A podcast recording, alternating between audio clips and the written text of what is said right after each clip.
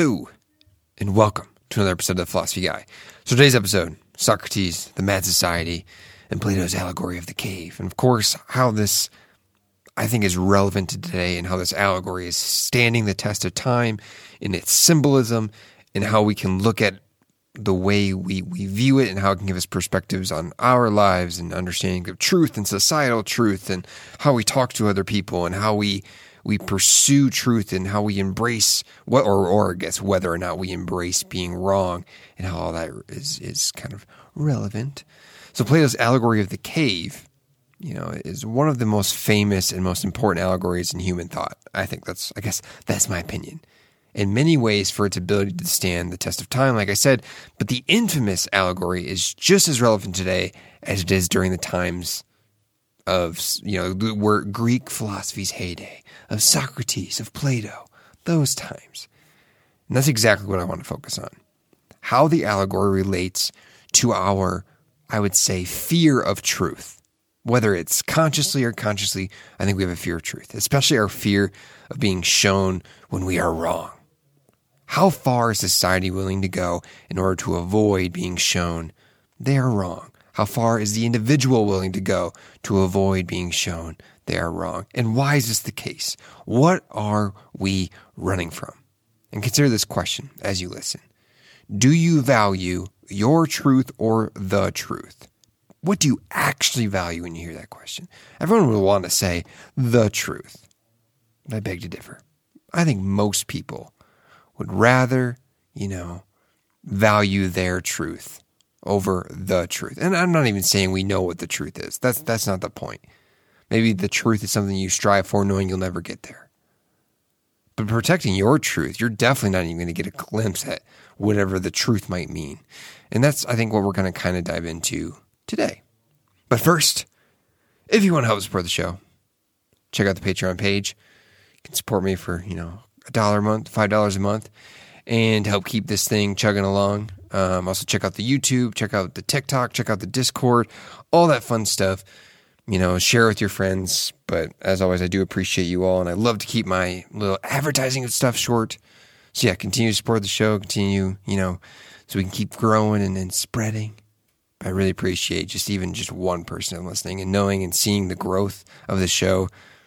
I really appreciate it you know, it, it's it's something I, I take joy in, and, and knowing people are listening and you know, kind of want to hear some of my thoughts. I really appreciate it. But as always, let's dive into it and let's enter the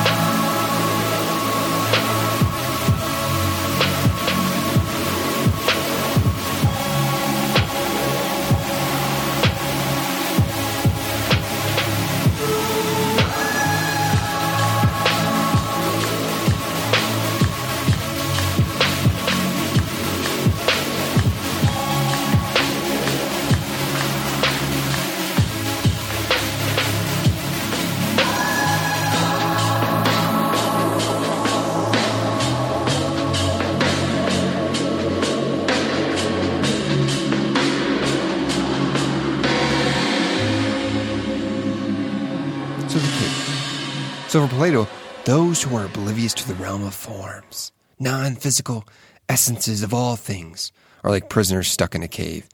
The cave holds the prisoners in chains as they sit along a wall of the cave facing the back of the cave. Behind them, a fire burns, projecting a shadow in front of them. For Plato, the realm of forms is more is a, is a more true reality, you know, where where the shadows are what most in society are comfortable following. The shadows on the wall. Think of your political beliefs, your moral beliefs, what you think a, a family ought to look like. The rabbit holes of conspiracy theory stricken depths of the internet. Those places where they are convinced they have found a more true reality. But it's most likely their desire, you know, for perception of uniqueness within their inner self. Please, oh please, ego, make me feel unique and special. And when you kneel, to the rampant and arrogant ego, it will oblige you. It will make you feel special. It'll make you feel like you found some special, unique thing. but you'll want to protect it. You want to protect that feeling, that fake feeling. It will make you feel special. It will make you feel like the secret you've uncovered about society is truly special. You must spread it to the world now. All, all the while it's fool's gold. It's dog shit covered with a shiny golden paint. Oh, oh, the shit is there. If you truly look closer, you will see it for what it is. But would you rather put, you know, that, that fool's gold in a safe, never look at it again? We'd rather defend that fool's gold externally and never open up that safe again. For if we were to open up that safe, what would happen? What we once thought to be special would be shown for what it is. Fucking dog shit. But let's bring this back to the cave. Because we want to follow those shadows. We want to believe in those shadows. They make us feel good sometimes. Sometimes they make us suffer. Maybe even a lot of times they make us suffer. But sometimes we like them. Now, between the fire and the prisoners, there's a wall where puppeteers can walk with statues on their heads, creating shadows on the wall in front of the prisoners. The shackles of the prisoners prevent them from turning to see the true nature of the reality, the false light of the fire. Since the shadows are all the prisoners ever see, they assume the shadows are the real objects, the actual reality. The idea of the cave is to find a way for the prisoners to unshackle themselves from the shackles placed upon them. If they were to do this, they'd be able to turn and see reality for what it is. At first, the light would bring their eyes pain, but after adjusting, their eyes would grow accustomed to the new rush of light, a new understanding of reality. The now former prisoner would first look upon the fire, they would see, you know, the thing creating the light for the statues that created the illusion of their former reality.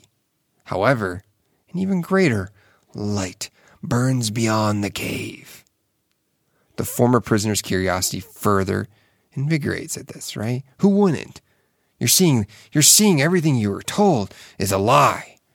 All this new light, this new source of light is somewhere. I, I need to go after it, drawing their attention to the great light beyond the cave. They step out into the, you know, the luminous light of the sun to see the true cause of everything around them. From the light, their sight, and even, you know, greater multitude of objects around them. A truly new reality, a new sense of reality. But what shadows are we still following today? Can we truly escape the cave? Can we truly get to that ultimate source of light? Or are we to be stuck following further detailed shadows that keep us fixated on the wall in front of us? Are the caves a never ending? It's caves all the way down. I want to give you a quote by, in, in Plato's Republic that kind of, I think, pertains to this. He will require to grow accustomed to the sight of the upper world, and first he will see the shadows best, next the reflections of men and other objects in the water, and then the objects themselves.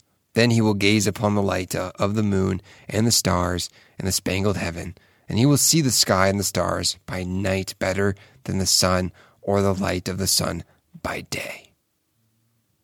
Plato's Republic. But what does this have to do with Socrates? How are we going to apply this to the cave? And what the fuck does this have to do with the mad society? What is the allegory trying to explain? The allegory is explaining the difficulty of knowing what is real. The cave is a constantly changing reality for an individual, but it's a constant illusion that those staring at the shadow covered wall take as real. They want to believe it.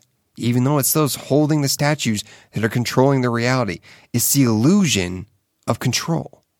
So one potential perspective is, is seeing the movers of the statue as those in society, you know, planting the seeds of ideas into your reality, even when they are not always based on fact.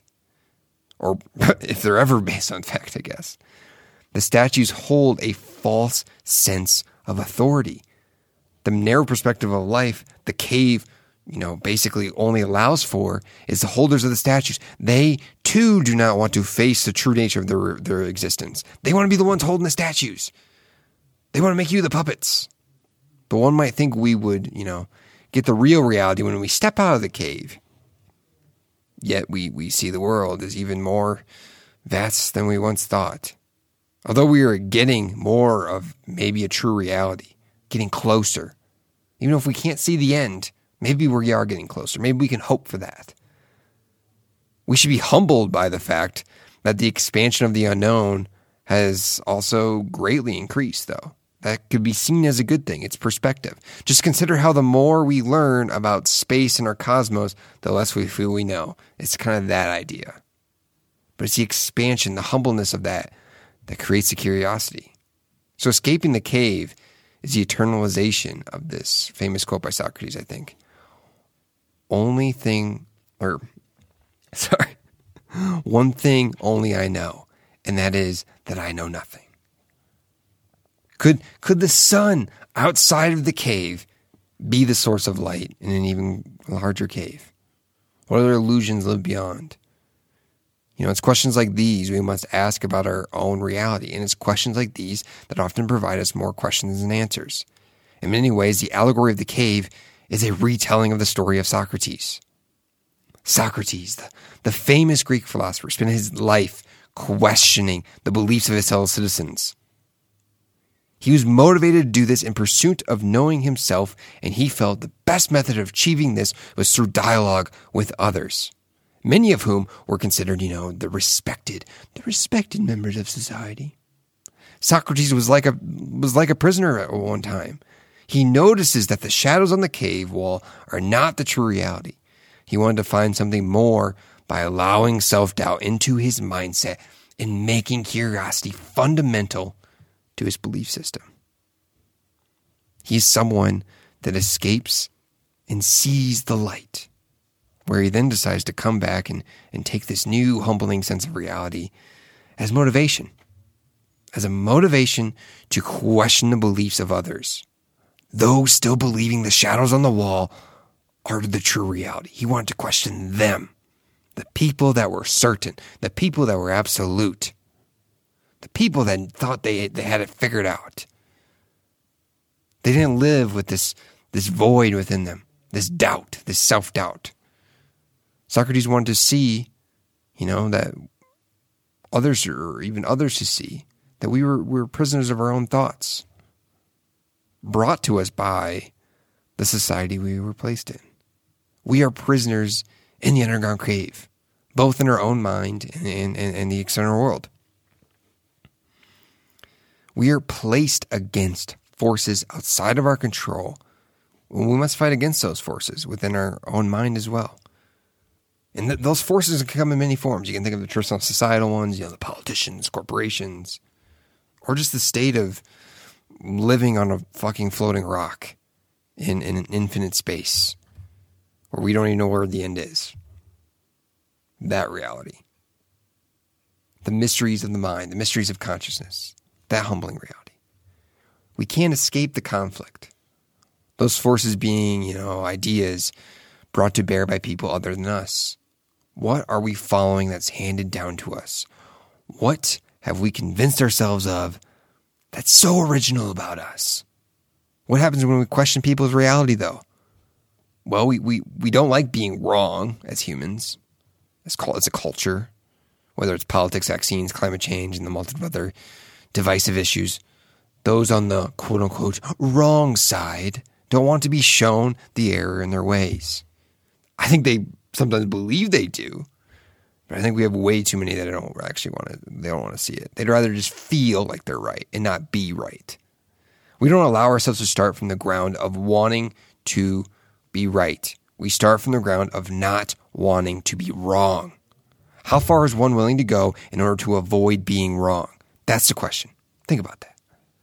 In the case of Socrates, society killed him for it, for questioning people's views, for questioning people's truths, for asking them, hey, maybe you're wrong about this. Society killed him for it. It was painful for his fellow citizens to see the truth. So instead of facing it, they sentenced him to death. As Socrates says, there's only one good, knowledge, and one evil, ignorance the people chose to stay ignorant. They didn't want to be challenged. They'd rather stay a fool and believe they held the truth. In many ways, our society today is much the same. We will search for any pseudo scientific information, random authority figure, and false hope to protect our perception of our truth. Instead of looking to protect our truth, maybe we should embrace seeking the truth. You know, and, and if we can even achieve that, I'm not even saying we can. It's not even saying we can reason our way to the truth. No. But I can tell you our truth is not right. you see, Socrates, all he desired was to understand himself. And in that pursuit of, of questioning himself, questioning his own beliefs, he wanted to simultaneously question others to help question his own beliefs.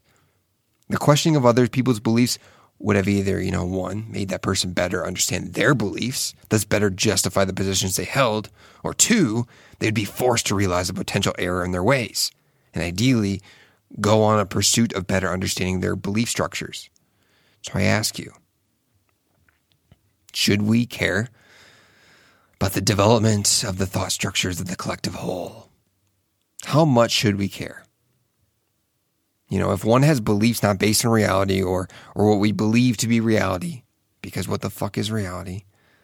That person's belief system could then affect the lives of others through, you know, say voting, groupthink in various areas of the internet.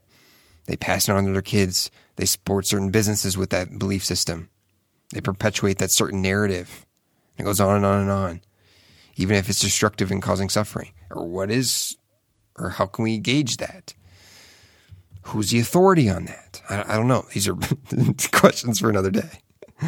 But I still want you to, to sit with these thoughts on that, you know? Um, I don't even want to to provide an example necessarily that comes to mind, you know, but think of something that when you hear it, what do you think of? How far are you willing to go to or allow that to go? That belief system that you view as dangerous. How far are you willing to allow that to go? And when is it too dangerous to, or what methods are meant to alter that? You know, eh, eh, and is it our own arrogance that is telling us to put a halt to dangerous belief systems? You know, I'm of the mind, I'm hoping that through a more system of openness and willing to be wrong, we can flesh this out. Because I don't like, you know, authoritarian methods either. Those are dangerous in my eyes too. Those are dangerous belief structures. To give you kind of a hint of where my mind's going, but I don't want to dive into that too much. But so, in a sense, our desire to dismiss and deny certain belief systems, our confidence, or maybe our own arrogance, is it's awakening our own inner authoritarian convincing ourselves that we know best. We have it all figured out. Our reality's right. We're not the ones looking at the shadows on the walls. It's everyone else. It's not me. It couldn't be me. No way. But we do know our beliefs have an effect on others. We should know that. We do know that. I hope you know that. So, how do we improve upon those belief systems? How do we evolve? How do we get a semblance of progression? We question those beliefs. We need people in society willing to say, hold up, what the fuck are you on about? Why do you believe that? And do that without apology. Willing to insert some chaos into the lives of individuals and society. Chaos that forces you into a state of reflection. If we accept this, in a way, we are saying we must embrace and accept our own inner Socrates. If the goal is to create a better society, then guess what? I'm not, I'm not, even saying you know what this society looks like, but let's say the goal is to create a better society. I'm not saying what that society looks like. Let's just say the goal is a better one, a progression, an evolution. Guess what? It's not, oh, just allow people to have their opinions. Your opinions affect others, consciously, subconsciously, direct, indirect. In some way, it's affecting others. So if someone comes in and questions your beliefs, good.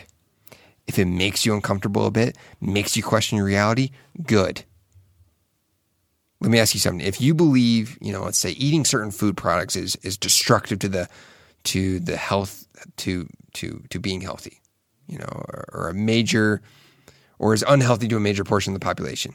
You've done your research, you admit it, you don't know for sure, but you know, hey, something seems off. People shouldn't be eating that food product.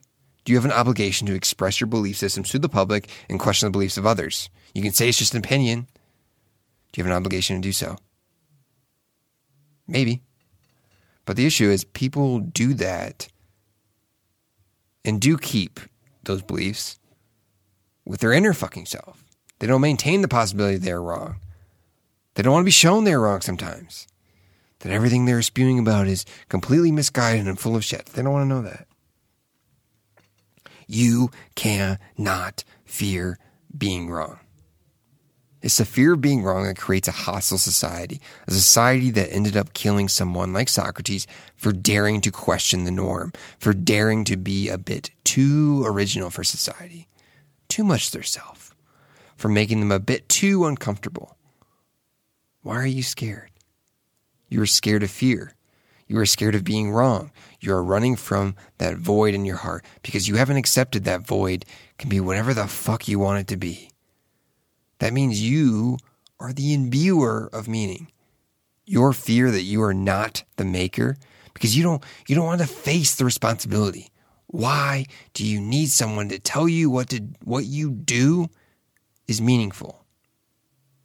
Anyway, let's consider something though. What does embracing the philosophy of Socrates do though? As in how we act in society. So if, if, if you claim to know something and defend it, is it not possible that you believe your understanding of some sort of truth about living life to be so profound you share it with the public? You justify your reasoning with a, you know, potential interest in the public. But in that endeavor, you accept being proven wrong. You mean true, and I mean truly accept it to your fucking core. You internalize being wrong as okay and good, even virtuous, being open, curious, and willing to embrace being wrong would that not help our society flourish? The interest of the collective while respecting our own inner journey. And in the embrace of that void, the embrace of questioning your own beliefs, you grant yourself the opportunity, that opportunity to question the beliefs of others, to help them in creating belief structures that benefit society as a whole. And those belief structures could be so, so, so, so, so, so simple. It could simply be hoping people find inner peace so maybe you think they become citizens that participate in society while being at peace with themselves. So less controversy, maybe. More at peace with being wrong. But how do we do this? I have a hard, I have a hard time believing it, it comes from sheltering your beliefs away to yourself, hiding them in your favorite echo chamber of the internet, where everyone can tell you how special you are, all in the name of protecting your truth and your perception of reality. Embrace having your belief structure shattered, your myths that make you shattered. If what you desire is, is being closer to the truth, if that's the thing you desire, not even telling you to fucking desire that. I don't know. But now back to the cave. It could very well be the cave after cave after cave. You keep discovering a new one over and over again, a new source of light, a new bigger, bigger and brighter light. You don't even know if the brighter light is giving you a better sense of reality. It could be a false hope. But you keep you keep doing it. It's it's it's addicting. A new cave with false statues and false light. But maybe there's a newer one, a better one. But maybe embrace the feeling as though we are working towards something. We embrace the void by continuing to climb our way out of each and every cave, even if it's caves all the way down. Okay, but when we get to the point of us questioning reality, right? I think we need to be mindful of something. The belief structures we operate through life on, those belief structures are, you know, we create the thought loops we see the world through, the cosmos through. For example, we live in a society that has an issue of, of bullying on the internet. But what happens when we have individuals that feel bullied from society? When they interact on their day to day, where do they go? What do they do? They go to the internet. That can have even more dangerous and darker depths. It perpetuates the cycle. We should consider the belief loop it creates for us a loop of fear. The fear of social interaction leads to individuals seeking out isolation. But even the individual in isolation seeks out the interactions, which often becomes some of those scary places on the internet chat rooms, forums, and communities that, that just make us feel as though we have a place, a tribe. What do those places on the internet become?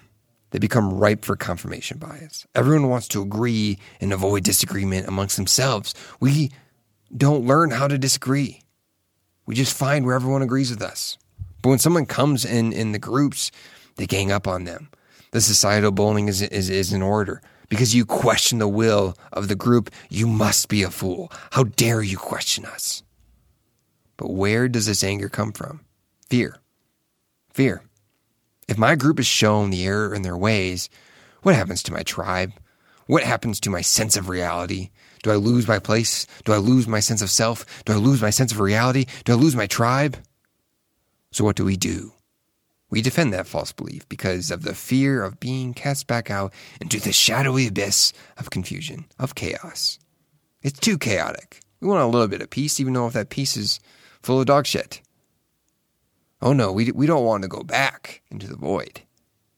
The void's there. It exists. It, it'll keep getting louder and louder, but we want to deny it. These places in society and the internet are ruthless. People are creating their sense of self out of these various groups and identities. You know, think of some of the chats about Republicans versus Democrats, atheism versus theism, veganism versus meat eaters. And list is endless. It's tribes that people are creating their sense of self around. But what is it? It's a rebellion against the void of meaninglessness. Oh, we don't want to go back to that void. Someone comes in and questions the shadows being placed on our fucking wall. We see it as a threat to our identity. We see it as a threat, so we want to reject it, even when it is simply a curious individual. Consider the list loop. Someone senses a threat to their sense of self and identity. They want to defend against that threat. The best way they know how is abuse. So you end up abusing the curious individual. They are left rejected. They're cast out. After enough times of doing this, the once curious individual, that rejection becomes overwhelming for an individual so they find themselves joining their own tribe in order to avoid the societal abuse. They play the game. They succumb to the culture, the narrative of the culture. They play the game that society runs on, which is a fear loop.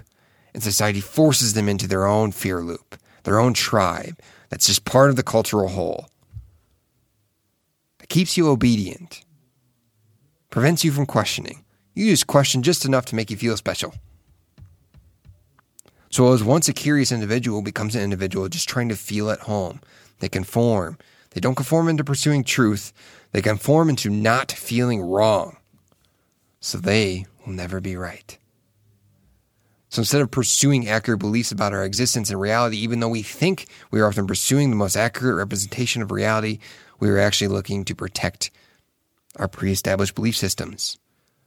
So instead of going after truth, listening to the people calling out the shadows on the wall for what they are, we'd rather live in disbelief.